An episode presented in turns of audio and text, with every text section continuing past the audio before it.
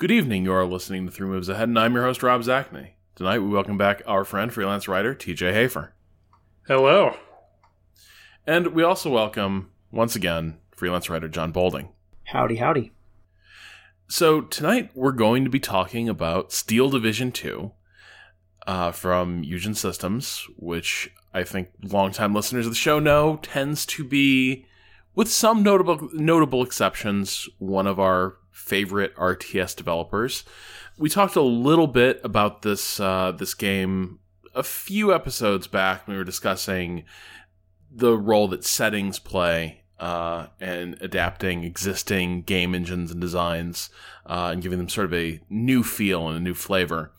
Today we're actually going to be talking about Steel Division two in a little more detail because T J and John have reviewed it. I've been playing it pretty extensively, and I felt like we were all pretty aligned on this, and I think we've been talking among ourselves a little bit as we played it. We played a few games together. And then in the last day or so, as I was getting ready to record this podcast, uh, it turns out that we are not the only people who've played it, and some friends of the show, Tim Stone over at R P S, and uh, our friend Ian Boudreau over at Wargamer, also reviewed the game and came to some radically different conclusions, which we're going to talk about. Uh, Ian wasn't available for this episode, and uh there is a long history on the show of trying to get Tim Stone to please come on Three Moves Ahead, uh, but I don't think it's ever going to happen. So we are simply going to have to do what any good faith, uh, you know, debater will do, which is sock puppet the position of yeah. uh, people we we disagree with. Uh, so I think we can be relied on to give you a, a, a fair taste of what the pro Steel Division two uh, stance is, but. Uh, John, let's start with you, because I, I felt like you may have had the least emotional attachment to Eugen's games going into this, and so I'm really curious what someone who wasn't completely in the tank for the studio, based on Ruse, based on the Wargame series, uh, what, what you made of Steel Division two. Yeah, um, it's funny you say that. That's complete, I mean, it's completely true. It's an astute observation. I have zero emotional attachment to Eugen's games. Um, they have always just sort of been an also-ran for me in the strategy game space. Um, and Steel Division two is cool, but it's broken in so many ways. Uh, I really... It, this is hard, right? Because I really enjoyed Normandy forty-four for all of its sort of issues and the ways in which it uh, had problems with its core gameplay in places and how you interacted with other players online. It was, and I maintain that this is true, in, in, in the sequel, this is also true. Um, it is as far as you can go on the realism scale in a, a real-time strategy game design and still get a fun, playable game. Um, you know, and I'm sure that in the future someone will come along and prove me wrong and go farther down the realism hole and make it fun, but to this point in video games, like, this is good. This is as good as it gets if you care about realism and you want a real-time strategy game. Um, but I just don't know... in many ways, any more what to make of Steel Division two. I I didn't love it like a lot of people did. The the gameplay is the same, but ultimately, in many ways, it's just a, an Eastern Front skin on Normandy forty-four's gameplay. Is that the way that you all felt? Yeah, I mean, I th- I think the common sentiment I've heard a lot is that it feels more like an expansion pack than a sequel.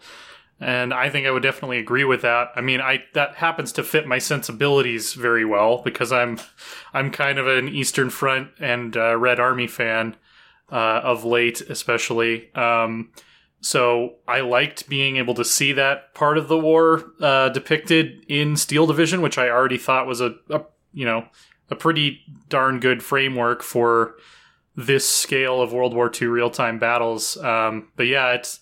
It definitely doesn't go out of its way to reinvent the wheel on the tactical layer, um, really at all, even down to leaving in some things that were frustrating from Normandy. Yeah, the, the major change that it makes is to uh, pump up the scale. You get way more units on the field in this one than you did in Normandy forty-four. Yeah, which I don't know if is, that's necessarily a good thing either. I'm mixed on that one. I think that it...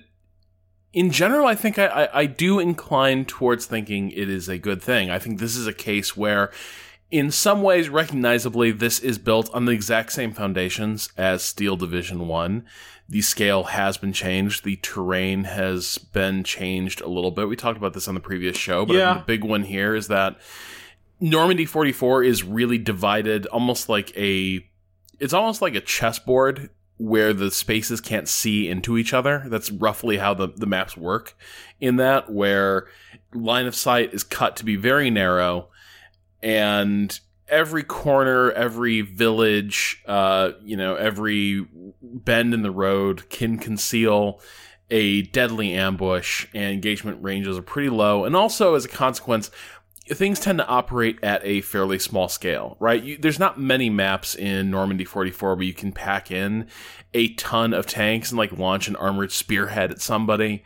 Uh, but it, you know, the flip side of that is it's very manageable in Steel Division uh, Normandy forty-four.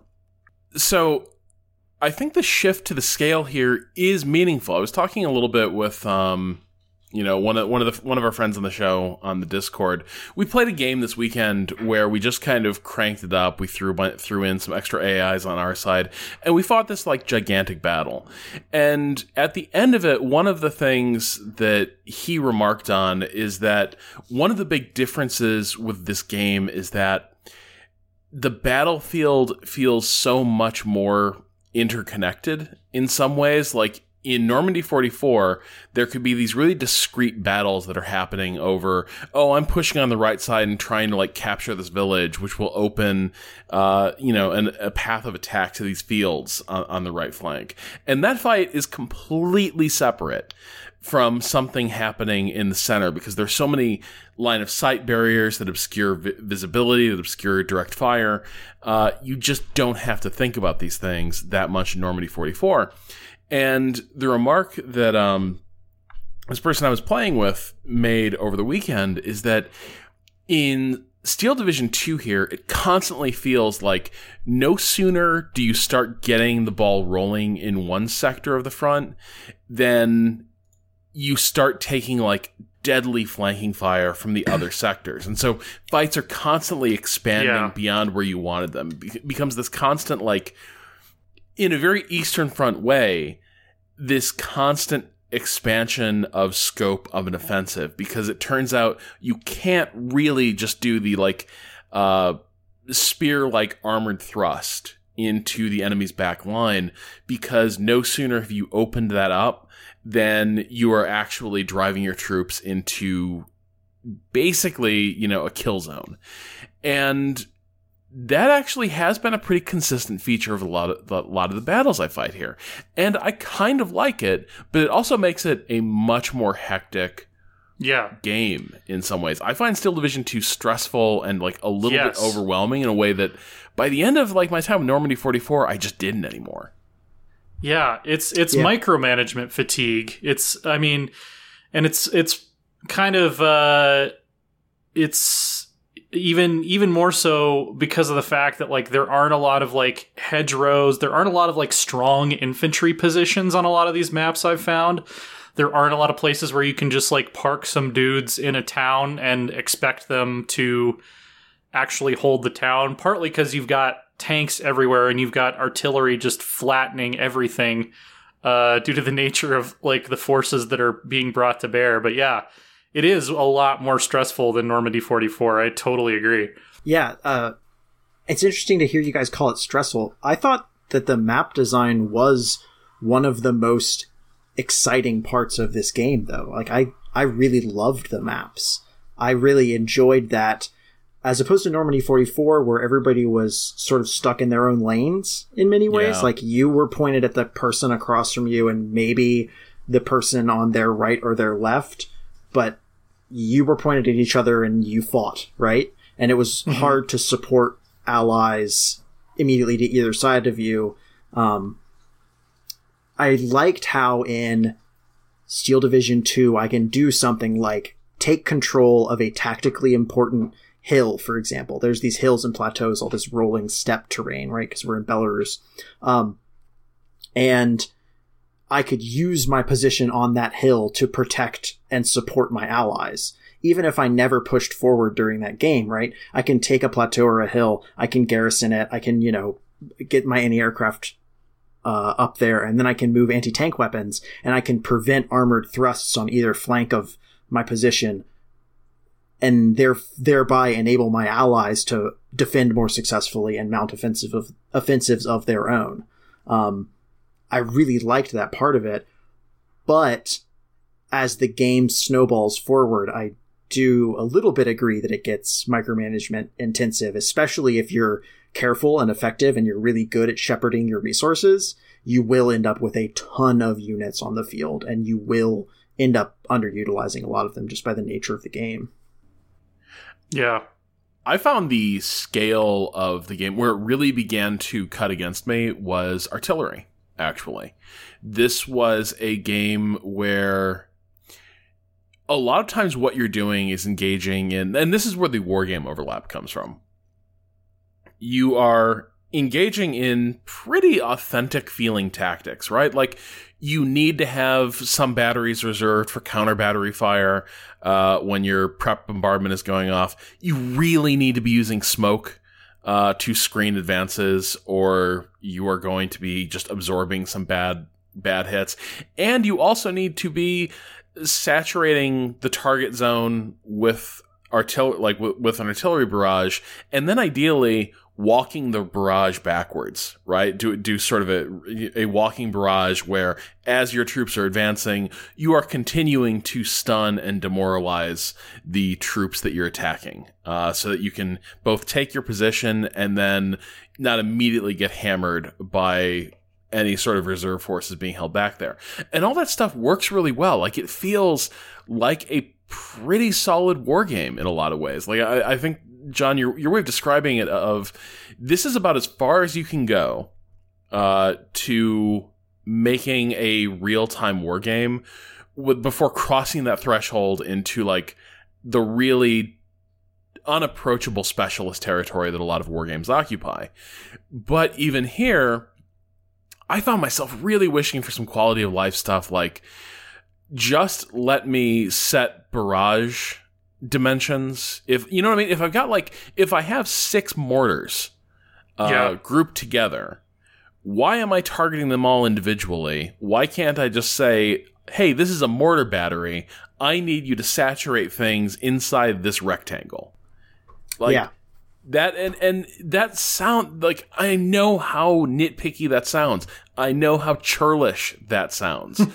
But until you are, like, deep in the shit in this game, you don't understand how really necessary that is. How much, over, like, how much attentional overhead is absorbed by support units that way in the, in this game, and little things like that would have gone a long way to, I think, smoothing that curve between the approachable R T S that Steel Division two kind of is and the serious war game that it is this close to being.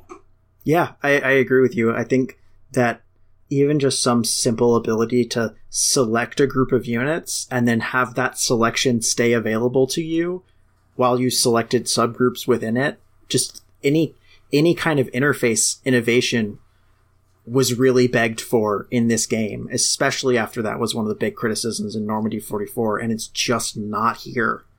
They just yeah. haven't stepped up that design scale, well, and, and, that design element to make this game better. Like, when I have ten S U seventy-six self-propelled guns on the battlefield, and I literally have them mapped to one through ten using the unit function on my keyboard, like unit selection groups on my keyboard, because that's how badly I need to be able to choose where yeah. my separate artillery is firing. Yeah. Well, and like even just something like being able to, to select a group of units and give them an objective would have gone a long way too. Because, yeah, we, you can't really be paying attention to everything that's going on. So if I could, you know, give, you know, one of my armored groups an objective, like, just move forward to here and kind of see if you can hold the line at this area. Um, I mean, they give you beacons that you can use to tell your A I allies to do that. I would like it if maybe I could tell my own guys to do that, because I need to focus yeah. on something else that's more, you know, micro-reliant. Um, yeah, the, the, the, the level of, the level of, um, complexity is, is definitely above and beyond the tools that they give you to manage it.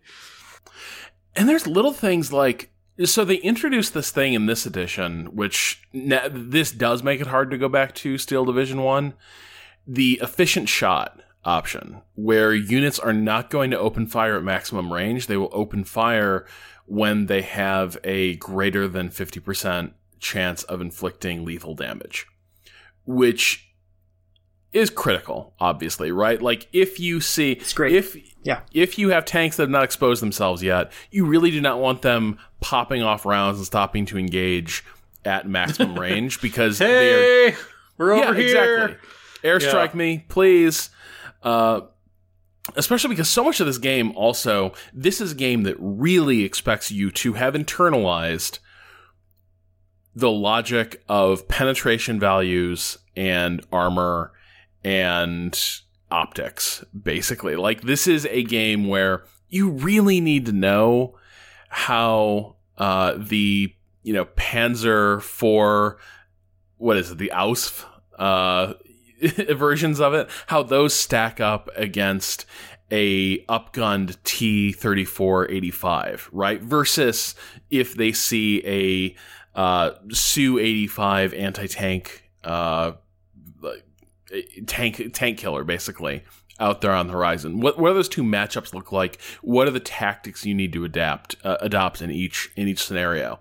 This is a game where you need to know that stuff really pretty much off the top of your head, because that is where you need to, like, micro your troops. Um, but especially, you need to not engage tank-killing units like the Stalin two, uh, like the, you know, Panther D. You need to not engage those at maximum range, where their big guns and thick armor basically mean that they will stand you off and just, you know, pop your tanks one after the other. You need to, like, be able to keep your troops from giving that away.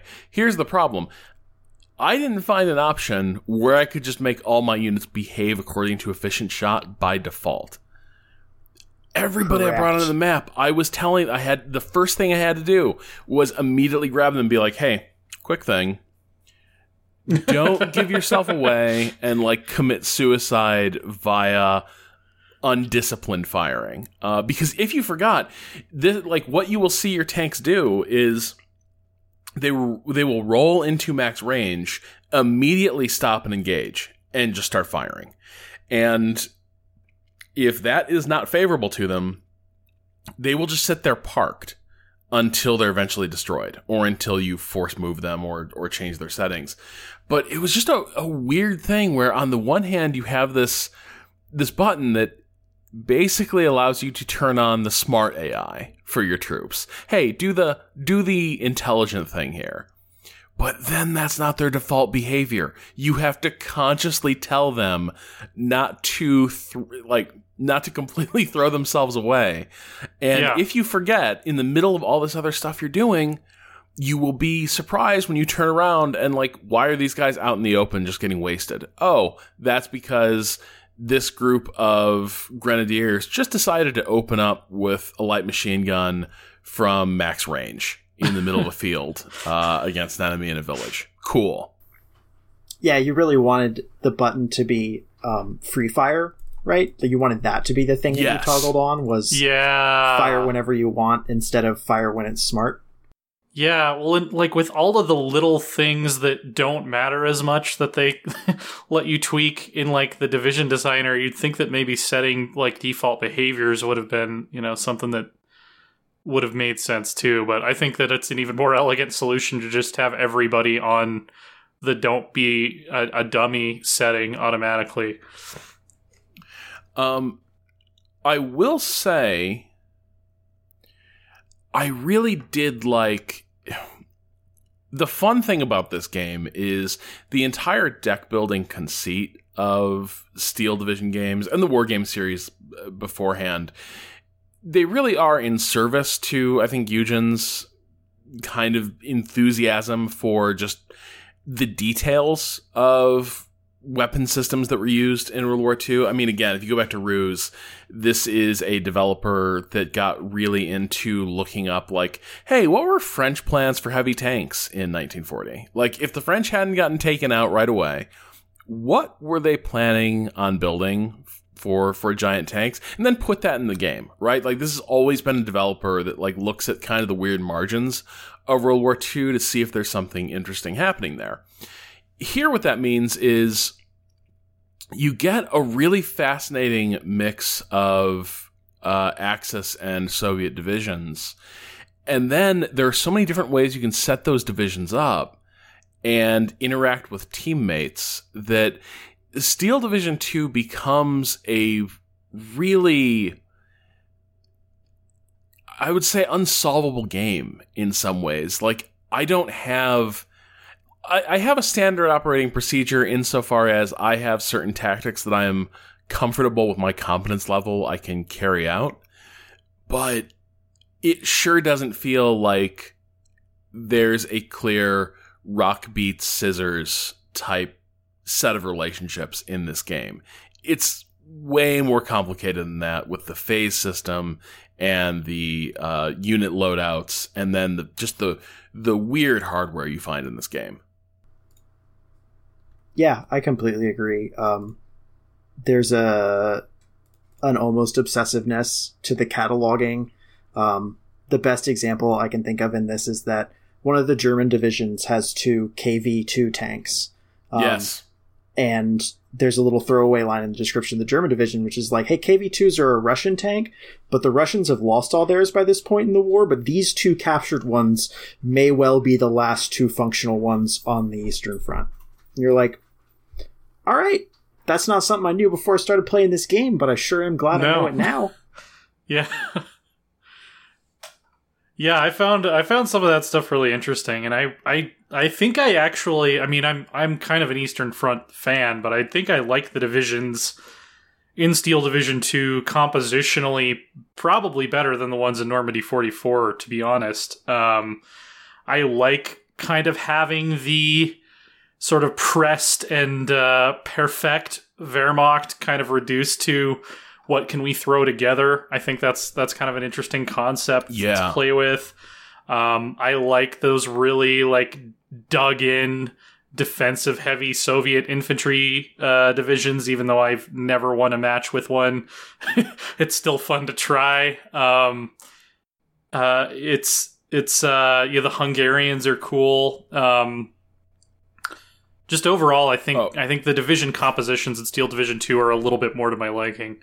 The minute I saw a Hungarian infantry division, that its description was, yeah, this is basically a World War One infantry division. Yeah, exactly. I was like, sold. Give me that immediately. Yeah, and it is, red on the- red, Hungarians only mode. Great yeah. war reenactment, yeah. And you really are. It's a completely different game playing these guys because they can't move. Uh, they do get armored support, but basically it's clearly like loner armor support from the Germans. So, like, you can call in uh, a couple German Stugs to help you out, but, like, clearly this is a tactical reserve that's made available to you, but, like, this is not what your army's set up to do. Uh, no. pr- but on the other hand, the weird thing is with the Hungarian division, there's, like, field guns in this division, which isn't the first time we've seen this in Steel Division, but I haven't seen it on the, sca- the scale where... The Hungarians are basically fielding really modern, traditional field guns in, like, the Napoleonic sense. Yeah. And it's ridiculous at first, and they are outclassed in a lot of ways, but their range isn't bad, and my God, if they catch enemy infantry in the open, it's incredible. It's just yeah. like, you're just watching these guys run a firing drill, and it's like, damn, that really just pulverized uh, that entire quadrant of the battlefield. It's really cool to see, but it does require this, like,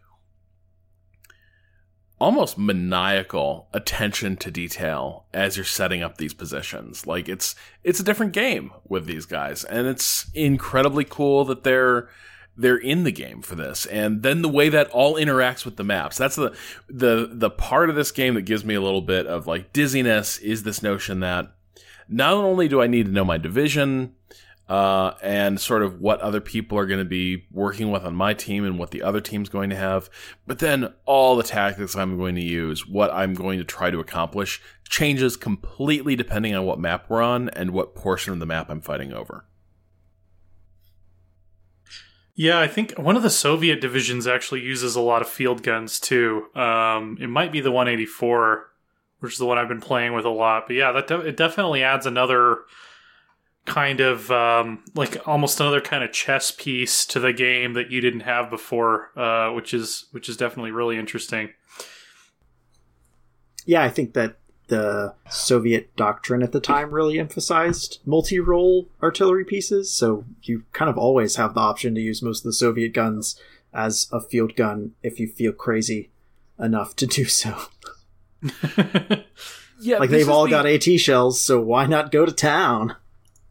This is a really good period to set a game, because basically by this point, uh, you know, as you're pointing out, T J, this this is an interesting clash, because really you're seeing the actual, like, doctrinal maturity of the Red Army taking shape. There's a few divisions now that can do it by the book that the Soviets have been writing for over the course of this war, but there's still a lot of divisions that have been involved in such heavy combat that they're still not really standardized. They are still basically like, well, here's the stuff that uh, has sort of been piled together over the last year or so of combat, and just make make of it what you will.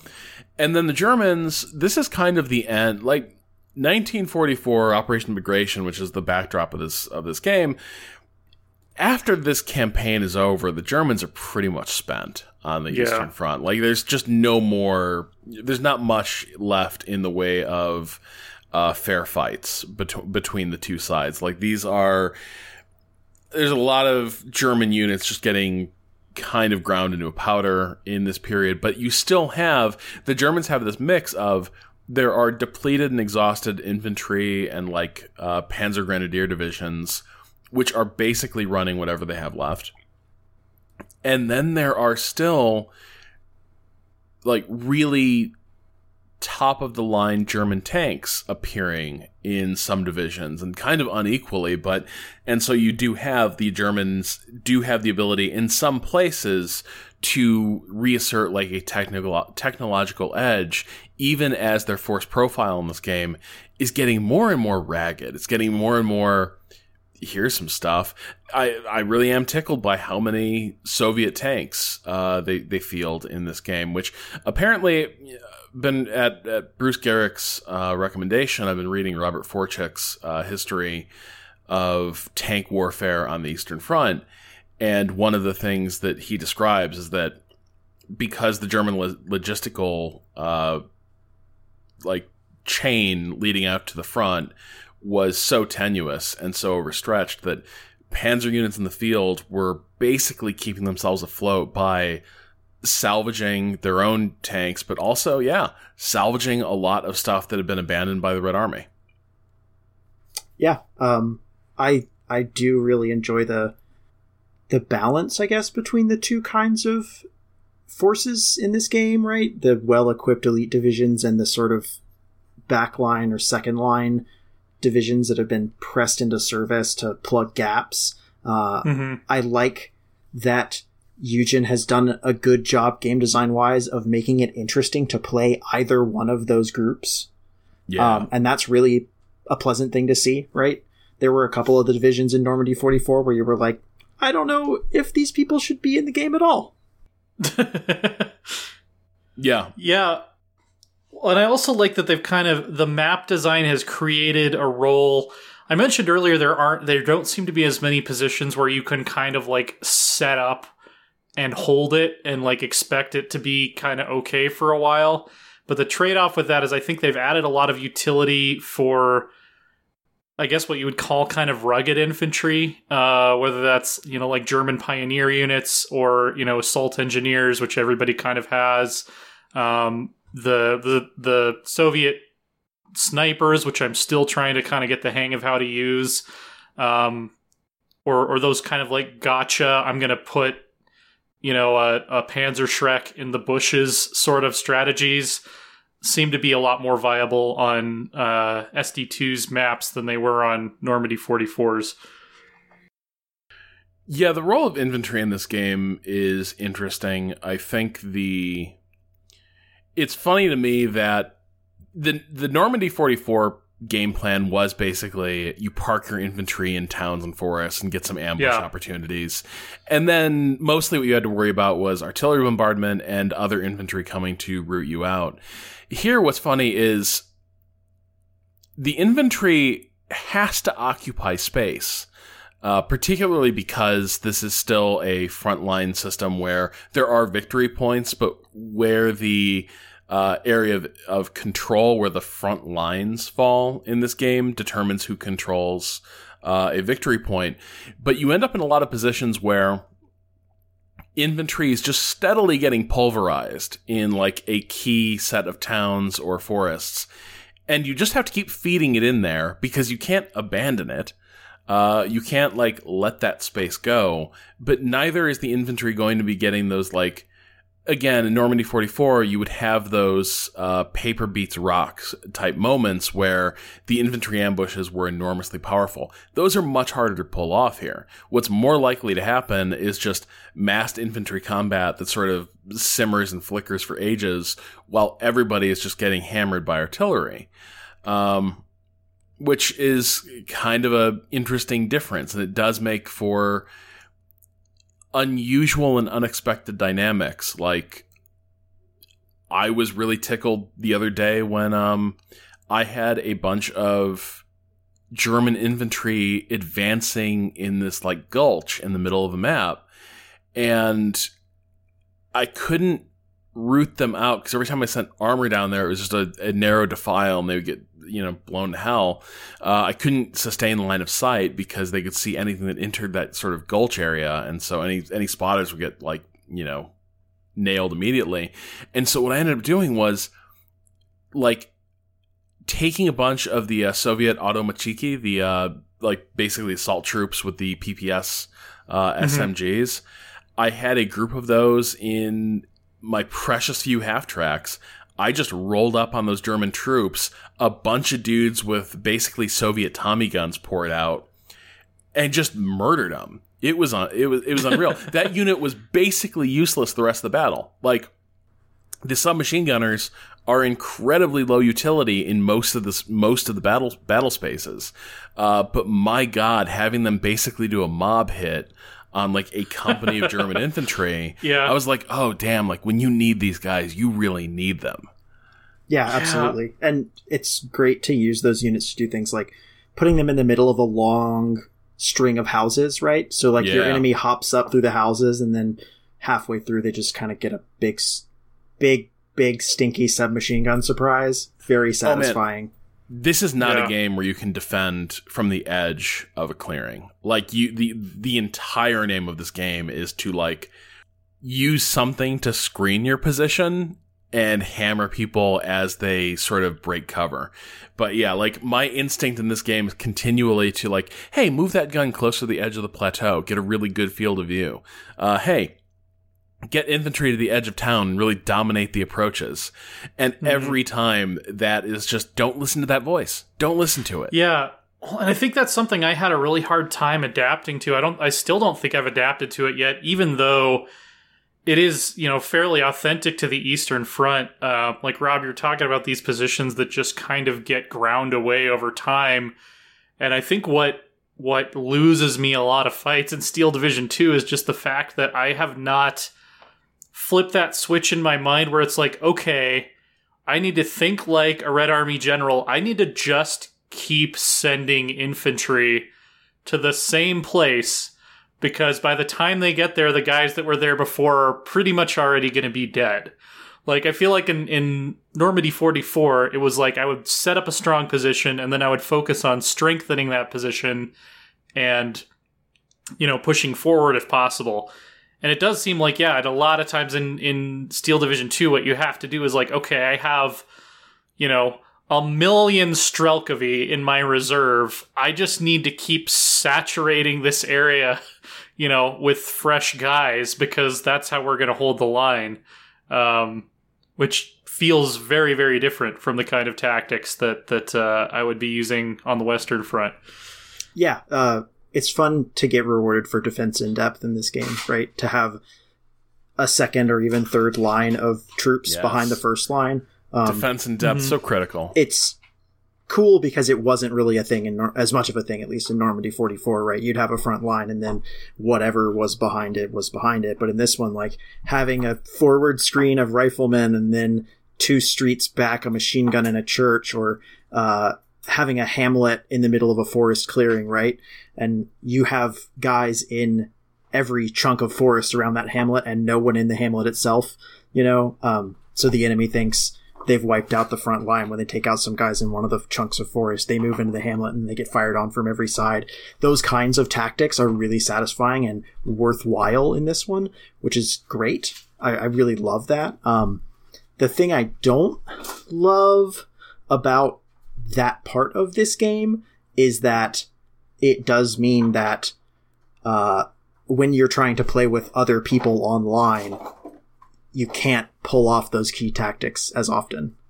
And so someone else is maybe going to mess it up, right? Like, they're going to take advantage of what you're doing and they're going to move yeah. stuff into your area and mess with you. And, and the, that level of coordination has really stepped up. Um, and that can be frustrating. Were you spectating my games with T J? I was not. I was about to say, not me. I'm not going to mess it up. This, Does T J, this sounds I, extremely familiar. Uh, no, it's it, it's true. Like, I think there's an instinct. This is the weird thing. This is a game where you're better off um, sticking to roughly historical tactics rather than doing what a lot of R T S games encourage you to do, which is just, like, maximize what is on the forward edge of your fire, like uh, of, of yeah. the battle. Just always right. like have everything up front all the time. Uh, this is a game where no, you, this is you need reserves, right? Sometimes it actually does pay to just back your tanks off, just get, just drive them out of there and have them like fall back to a rally point and decide where to send them next. But you can't just keep pushing. Yeah, um, the idea that you are better served by having lots of AT guns seated around the line versus, like, really well-constructed, like, anti-tank positions uh, that are a little bit further back from the front lines. Like, these are things that you get sort of drilled into you repeatedly in this game. And it is incredibly cool that I was seeing things in this game that I'm reading this uh, David Glantz book, uh, Soviet ta- Defensive Tactics at Kursk. In it, he has a ton of diagrams of the actual like dispositions and defensive formations of Soviet units during the Kursk campaign. And it is kind of funny to me that things I'm reading in that book and like these lessons that the Soviets were applying do make their way into this game, and you are encouraged to think in those, you know, along those lines of, hey, make sure your tanks are moving in a group. You're not just sending them up as infantry support because they won't have any impact that way. Uh, make sure that you do have multiple lines because your first line is going to get torn up. That's just inevitable. Uh, once it's spotted, it's going to get, it's going to get blasted. So it's cool that all of this is in the game, and I think as a skirmish R T S, as a multiplayer R T S, this game can be really fascinating and exciting and really bridge that gap between the R T S and the war game. Uh, but then there's the single player, and before we get into that, Ugh. before we get into that, I'm going to talk a little bit about... The last time this game came up, we'd been talking a little bit to uh, some folks who had worked at, at Eugen. And, you know, game development is complicated. It's hard to say what causes what. Like, there, you know, you will find games made by studios where everyone apparently had a great time and the game may not be good and there were still weird mistakes. And then there's a lot of games where you learn years later were just utterly miserable to work on, and yet the game is great. So it's tough to draw that line between uh, it, it is like if you are trying to find a moral lesson in game development practices and the quality of the output or the success of the output, I don't know that games necessarily give you those clear, like, one-to-one correlations. Um, you know, I think we might wish they did, but I'm just not sure that they do. There's a lot of things in Steel Division where I look at it and I think, this seems like it might be related to the fact that Eugen had massive labor unrest. Uh, starting in, apparently starting in twenty seventeen and then through a lot of twenty eighteen, this was a studio with really bad uh, labor management relations. And a couple folks that I talked to who uh, no longer work at Eugen uh, gave me an idea of some of the issues that they encountered, and it certainly doesn't sound like a great place to work. I think the one thing that really kind of shocked me was that a person working on the team, their Paris-based studio, uh, was making less than two thousand euro a month, and they had uh, some years of experience in, in the games industry.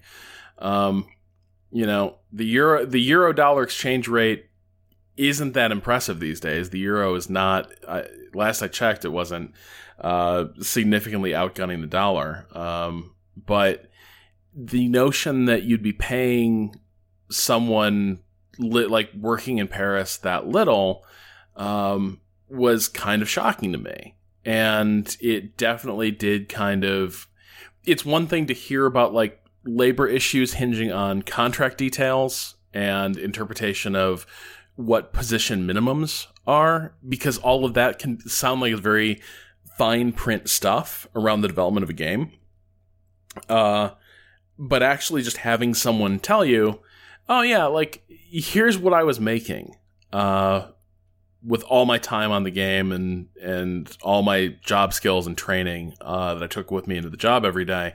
Uh, I was making, you know, less than two thousand euro a month and living in an incredibly expensive European capital.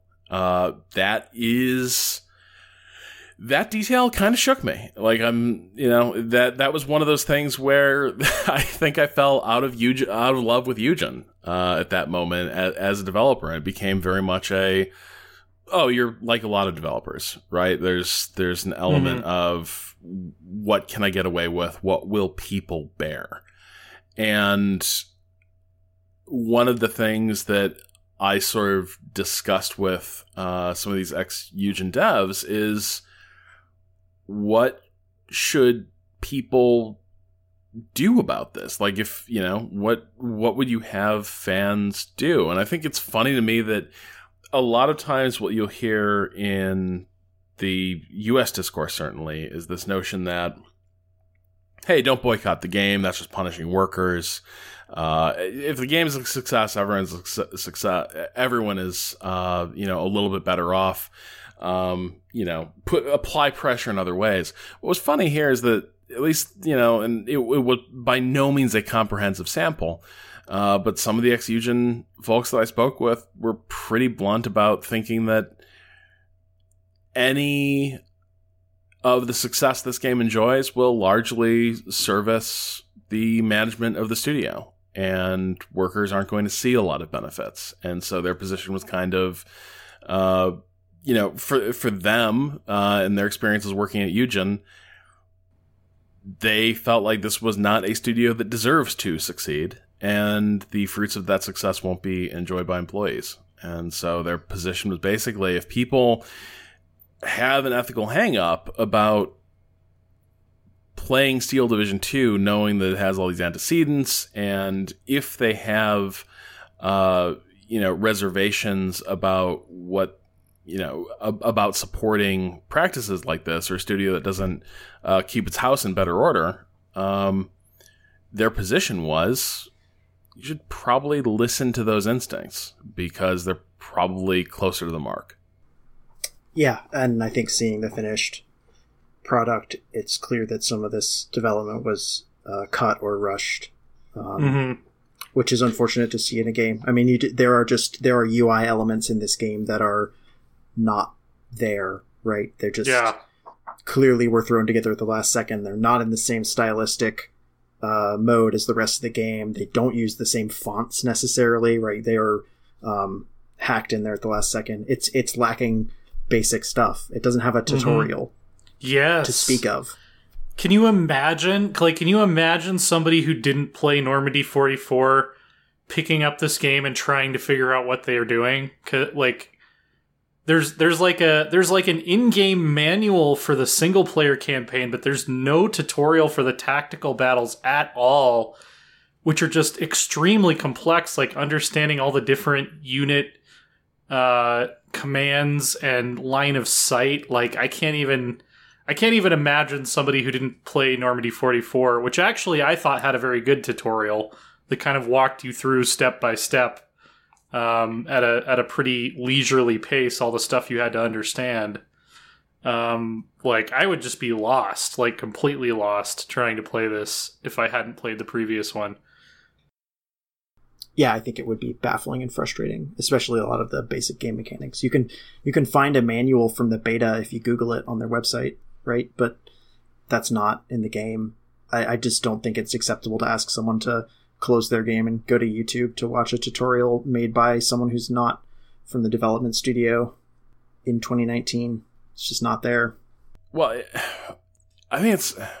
I actually don't think I like anything about this campaign. And no, this no. is there's the, nothing redeemable about any of the single player modes. This is the part where I feel like my colleagues are gaslighting me.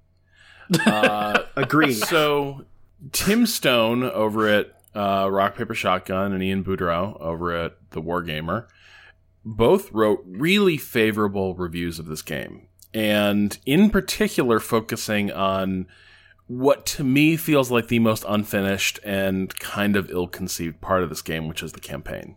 Mm-hmm. Army General. Yeah. Yeah. And I hated it, but yeah. the funny thing, the, the comparisons they were making were really striking. Uh, for Tim Stone, this campaign was definitely not as uh, elegant and polished as, say, Unity of Command, but he drew the comparison. Uh, for Ian, it was a similar. It was it was a similar issue where uh, this is a really good recreation of uh, grand tactical and operational uh, concerns around Operation Bagration, and I just don't see that. And I think there's a couple reasons for that. So. Where so the, the structure of these campaigns is that you have your sort of macro level objection objectives that you're trying to take, and you have supply lines, and the map is largely cut up into uh, there are roads, there are swamps, there are forests, there are cities, but like by and large, units move faster on the roads, uh, they move slower off off the roads, and then forests and swamps are just massive like. Uh, obstacles to to get around. And the thing about this, like even from the first, where it begins to break down is what are the spaces on this map? Like, where are my units actually positioned relative to each other? Nothing seems to quite like Like nothing seems to quite line up. It it always feels to me like you're watching units move around, like overlaid on something, and their position may not be fully accurate. It's like following roads. They're, is they're hovering slightly above the map in an isometric view, so they they have like an invisible war game miniature base that should be sitting in a square delineated on the map, and and secretly is, but you just can't quite tell because it's just a little off. Yeah. And there's this decision to use, like, real distant distance measurements uh, oh. for them. Again, like, they didn't mm. abstract. They didn't say, like, ah, these units are occupying this space. Here's a stacking limit. Instead, they're tr- they go for this really, like, this is an aesthetic Eugen has loved for a while, which is, again, the uh, yeah the sort of sand table exercise, or the uh, the, the commander's map room uh, back at headquarters. And they're trying to channel that, but it just ends up obscuring. You're saying, oh, this you know this is a three-kilometer move. Um, or these these units are four kilometers away from the battle. I don't know what that means. Like, it doesn't have any real specificity to this design, and yet this game continually prefers to speak in, like, literal terms, yep, rather than, than the abstractions that it actually is. This is actually a deeply abstracted war game, but it kind of tries to play like it's a one-to-one simulation and not an abstraction. Yeah, I mean, you're absolutely yeah. right. It's it's deeply frustrating to be playing the Army General mode and to want to move a unit, and yeah, when you when you mouse over uh, a section of the map, if you hold it there for an abnormally long amount of time, a little tooltip will pop up that will be like, a unit can move X kilometers per day in this terrain type, and you're like, cool. What does that mean? Because all you've given me about my units is an action point system. So, yeah. Uh, yeah, I mean, I, like, the one thing that I could say positive about it is I think that in theory it was a cool idea. um, and that's about, that's about where my praises would end. I mean, I think we talked about this a little bit on Discord, too, that there's also the issue with... They tried to create this system that would tie the tactical battles into the strategic map in such a way that, like, the relative, like, abstract distance from the battle would determine when, what phase specific units can show up in. But then they've also created these units um, that are, like, very... historically grounded but not very well rounded units, so yep. where like you might yep. start a battle with like just recon and you're getting rolled over by like artillery and panzers because yeah. you're trying to assault like a highly fortified town or something like that, and it's already over by the time your armored support gets up gets there like yep like yeah. why, why did these recon battalion start this fight now yeah when yeah. the panzer when the the like this fight against like a heavily fortified enemy, where they literally, because of how bunkers are represented in this game, literally can't do anything to the enemy, um why is it that they've decided to attack now when they could wait literally twenty minutes mm-hmm. and the tanks would show up? Um it's it's baffling, right? And it's strange to imagine that, and because of the way the game works, you lose, right? That recon battalion yeah. then loses because they yeah. can't take and hold points for the twenty minutes required for the tanks to show up. So this is the this is the part that, God, there's so much of this that just seems like a freaking mess. Okay. Years and years ago, my fr- like a friend and I became convinced that we could make a better R P G. This is going somewhere. Don't worry about it. Okay. We could make a better Star Wars R P G off the D and D system than the Star Wars R P G system that came out in like the mid nineties. We were just convinced that like D and D was a better R P G system. We were going to adapt it. And, and Saga Edition ended up being better than W E G D six, so there you go. Well, it never really got off the ground because we just kept making spreadsheets and adding more stuff that we knew is in the universe. And then there was... I'm sorry, can that the, be the new motto for Three Moves Ahead? It never got off the ground because we just kept making spreadsheets. Yeah, that's that's true. Uh, so we kept, like, if you added one type of blaster that you knew existed, it needed to have a relative power to other blasters. But then, if that system also needs to comprehend something like a blaster cannon... Uh, that is like on a vehicle, then that also needs to have a value. And you see where this is going. You get this like this thing that doesn't scale at all. It doesn't make any sense. It's bat- like when it's sort of like when D and D was trying to be like a really accurate medieval combat system, and it was like really hair-splitting differences between like a broadsword and a longsword, for instance, and that somehow needed to matter in that system, but obviously doesn't. That was kind of where we ended up with this this effort, where we had all the things that made up the Star Wars universe were in the game. We had values for it. We had dis- we we thought we sort of established correct relative values, but what we never got at the time, and in our defense, we were like ten, was that these things exist in context with one another. That you don't really need to worry about what's going to happen if a dude with a blaster is shooting at someone crewing a turbo laser battery. That's not a thing you need to worry about. The turbo laser battery is only going to show up really in places where a turbo laser battery ought to be.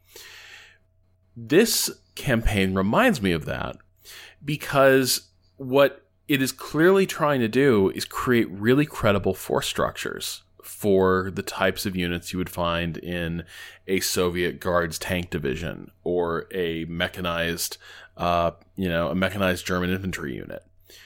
But the thing is, to your point, recon units don't exist completely separate from no. the rest of the brigade, right? That's just not, that's not what's going to happen. You're a Soviet infantry division isn't going to deploy without artillery support. That's no, just not, never. That's just not going to be w- what happens here. But this game is constantly trying to like put you in these situations where, well, you can activate your recon element, or and that'll be there in phase A. Uh, your tanks are coming from farther away, and so those can be activated in phase B. And then, obviously, artillery uh, is a ways off. You could activate that for phase C. Um, but yeah, so do you want to carry out an attack like that? And the answer is no, obviously. Like the, it just doesn't. It doesn't work at all. But this game consistently throws up these really unbalanced battles that are occasionally interesting to play. Like, good wargame design sometimes forces you off the, uh, you know, off of standard operating procedure. But a lot of times you just end up fighting that battle you described, where it's, oh, I've got an infantry, I've got a recon, uh, yeah. you know, a recon company or a recon, a, a, rec- a reconnaissance battalion that has to just exist on this battlefield with like a fully equipped Panzer Grenadier, uh, you know, battalion for twenty minutes, and let's see how that goes. And by the way, those recon units are all recon units. Do you want recon infantry? Do you want mm-hmm. some dudes in a Jeep with binoculars? Do you want a uh, B T whatever the fuck uh, armored vehicle with some with uh, probably an, again probably a nice pair of binoculars dangling off the uh, passenger side? Yeah. Like that's some T seventies with binoculars hung yeah, over the turret. Yeah. yeah. Well, it, it, like it misunderstands the role of infantry in a battle, or the the role of recon units in a battle space fundamentally anyway. Like, they're not supposed to be, like, deploying on the front line. Like, they should have some other utility on the map that's not, like, this is going to be our first contact, you know, squad. Especially Eastern Front nineteen forty-four, you know, we would probably want to have a lot of the heaviest units up front in a lot of these these engagements. Like, it's it's trying to treat them as just another frontline battalion when really that's that's not even what they're supposed to be there for.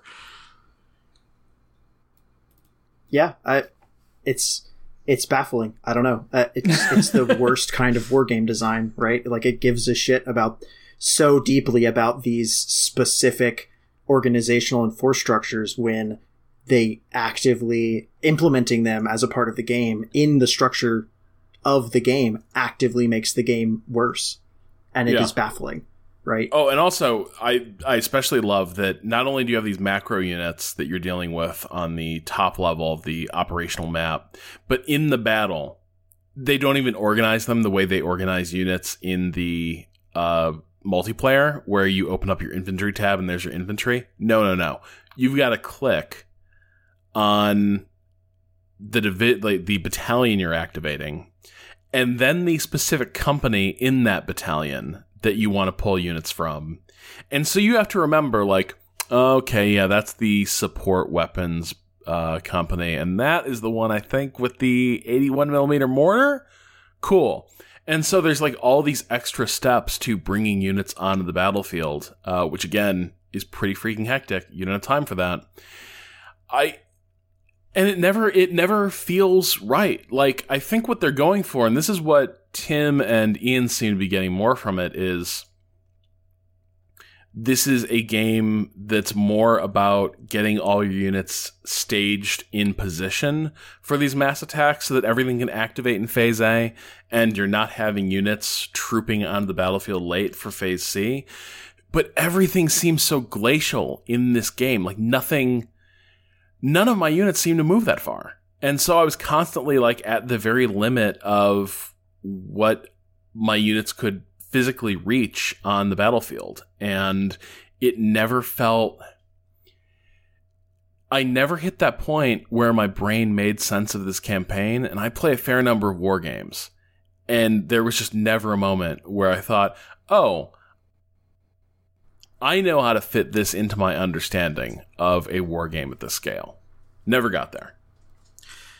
No, well, and it's, it's because of the yeah because of that like fake board game spaces, but everything is slightly offset thing we were talking about earlier.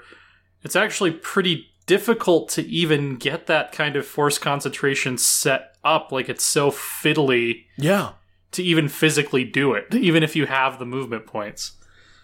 Yeah, and uh, they can't. The battalions can't occupy the same space. Which yeah. is incredible. Yeah, yeah. Re- recon units take up so much space that they just... We can't have tanks there, too. You know, there's no room out here in rural Belarus uh, for tanks and jeeps in the same spot. Yeah. And that's that's the part of this that just, you know, is is wild to me, is that that was the the way they went. And they continually, like, force you into these battles that don't really make sense from any kind of, oh yeah, this is how Soviet and German commanders would go at each other. They would definitely like engage each other with just whatever the hell is lying around at this moment. So it's a bunch of guys with like S M Gs and binoculars just sort of scrapping it out for twenty minutes. uh, you'll you'll be doing that. Um, I think it is it is neat that you can activate the A I as your ally for some of these battles, so you can really go for the scale thing where it's not. If you have, you hate it. The A I is so bad; it is comedically bad at playing this game. Have you ever seen it go up against an entrenched position? It's hysterical. Uh, it it will drive a tank up the same road, tank by tank, one at a time, to get obliterated by an AT gun for forty minutes. What's the thing I? I haven't, because there's so much micro fatigue that I'm so worried about what my own guys are doing that I never have time to pay attention to what my A I allies are doing. See, I find the A I is okay in the skirmish mode, but I haven't seen it operating that much in the campaign. I, uh, I don't understand it's like, it. It's like the, the well-reasoned and capable A I ally from skirmish mode just turns into a raging fucking idiot when you put it into Army General. I don't understand. Um, the other weird thing about the the campaign, and this this to me feels like the towel. You can auto resolve basically everything. In fact, you don't even have to. Like, you can do two modes of auto auto resolution. You can you can just do the complete like look, just auto resolve the entire engagement, or you can basically set your lineup for the phases of the battle, and say like, ah, for this first phase, here's who's going in, and let's see how they match up if you want that extra level of control. But it's almost like on some level, there's this recognition that the battles that the Army General mode are going to th- is going to throw up aren't necessarily going to be that good or interesting. And when I found myself being pulled more and more towards just auto-resolving because this fight didn't look fun. Like you, you know, yeah. you get a few of those weird mismatches where it's just infantry crawling through uh, forests and ditches trying to like steal control points while artillery makes its leisurely freaking way onto the battlefield. You you fight a few battles like that, and uh, you've basically seen enough. This is the funny thing about... So Tim Stone makes, makes this comparison in his R P S review uh, to Graviteam Tactics. And to Company and, of Heroes. Pardon? And to Company of Heroes. In the same True. breath. Yeah. Right, and the, and I think it's fair. Like, it's between those two poles, uh, certainly. But Graviteam Tactics, uh, which when we covered it on this show, was called Achtung Panzer. Um, hey, another developer that had a relationship with Paradox and no longer does, which is weird. Uh, Paradox's forays into wargaming never seem to last more than a season. Um, but Achtung Panzer and later Graviteam Tactics... This is the stuff that kind of drove me away from those games, is they could be so obscure. Achtung Panzer was this war game that was basically like, hey, we picked a sector of the front uh, in like nineteen forty-two where basically everyone had garbage and we're just kind of fighting with garbage over empty space. And it's cool. And here's the weird thing. It was kind of cool, but it was also really obscure, right? It's just not... It's kind of a confounding tactics game because so much of it is about empty space and second and third third-rate units just missing each other in the dark. And you play a few games like that and it just starts getting frustrating because it feels like maybe this, maybe this is realistic. Maybe this is what War on that Scale was like, but it just feels like a fight that is almost out of your control, just being waged by small units scrapping it out over huge swaths of empty space.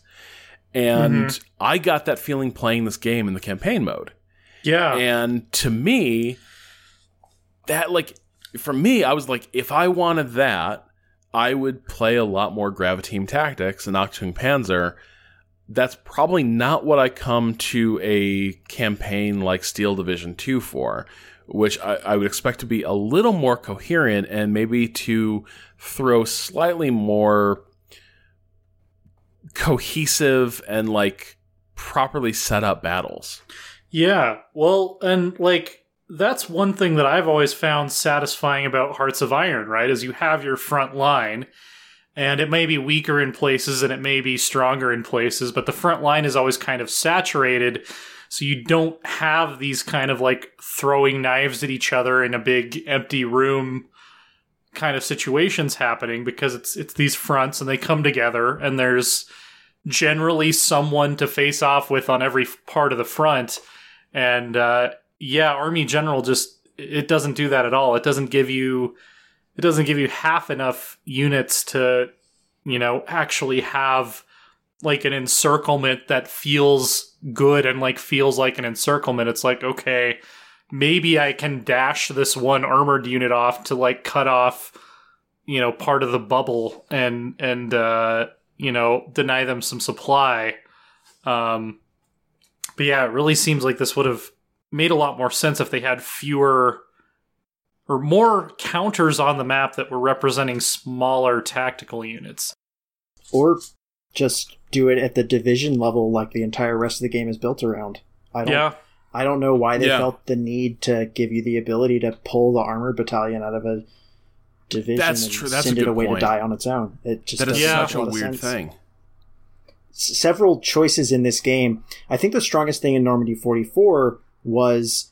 how concise the idea of this is your division, this is the pool of units you have to draw from, this is when in the battle you can draw on them. That's a really concise, strong basis from which to build, balance, and understand how your game plays. And in Steel Division two, they just tore it completely apart. They, I think it, it undermines the very basic idea of how the game plays. Because when you build a division for multiplayer now, you can take...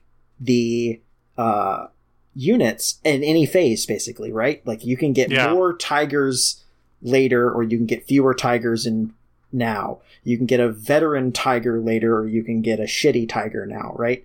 Those basic concepts, it means you can now sort of encounter anything at any time, right? And so the carefully built balancing of unit against unit is completely thrown off.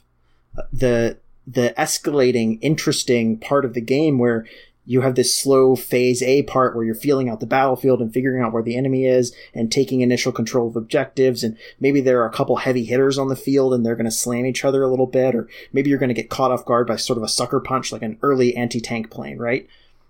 Those things were in Steel Division one. In this one, anything can be coming at you immediately. Yeah. And that yeah. may, that may be truer to the Eastern Front, where it was a more chaotic battlefield environment, but it just does not make as good a video game. Yeah, and I, I'm kind of... I re- I read that part in your review, and I think I'm a little bit of two minds about it, because I do kind of like the idea that I can have these battles over a big open space that, like, they they start off with, like, Panzers meeting T thirty-fours on, like, the bleeding edge, where it's this, like, initial... we need to get our armor here before they get their armor there. And, and you kind of have this clash that happens at the very beginning um, with these like opposing armored pushes. I think that can be fun. Um, but I also do agree with you in the sense that I think it makes it a less interesting video game. Um, because, yeah, you do lose out on that that sort of initial scouting phase that I found very satisfying in, in Normandy. Yeah, I, I and I think it bleeds over into the campaign, uh, the single-player campaign, and that suddenly that carefully built phase structure just doesn't really mean that much anymore. Yeah, yeah, that's it's weird. I it feels to me like so the skirmish game pretty good. It feels to me like the campaign. Yeah. Eugen kind of wanted to make a different game, like. It's it's a weird thing. It feels like an alternate design based on the same systems, but the overall structure that gave them coherence and meaning has been scrapped. And you're right. I think if Eugen want to go in that direction of we are making something that feels a little bit more like a traditional war game, I'd be really interested to see what that looks like. But I'm not sure you can kind of retrofit that onto the framework of the Steel Division game they've made to date, right? I'm not sure, you, like, you know, it, it's sort of like trying to upgrade the K V, right? Like, it yeah. can't be, like, sorry, that chassis does this thing. You can't significantly modify it at this point. Like, it's just not what it's what what it's built to do. You need to sort of reconceptualize what that campaign looks like for this to work.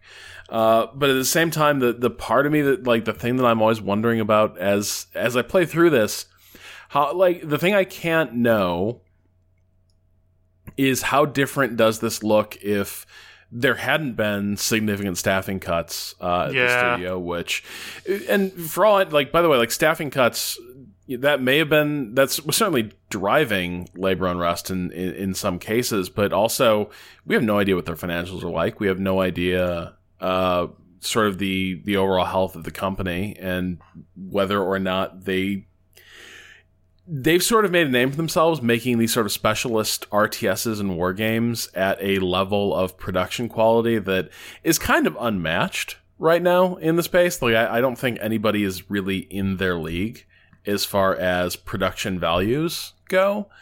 Um, but I also, it's possible that even for them, that's proving not to be sustainable. And that's one of the reasons that they ended up having these uh, staffing cuts. And one reason why it sounds like, uh, you know, pay, pay is a problem over there.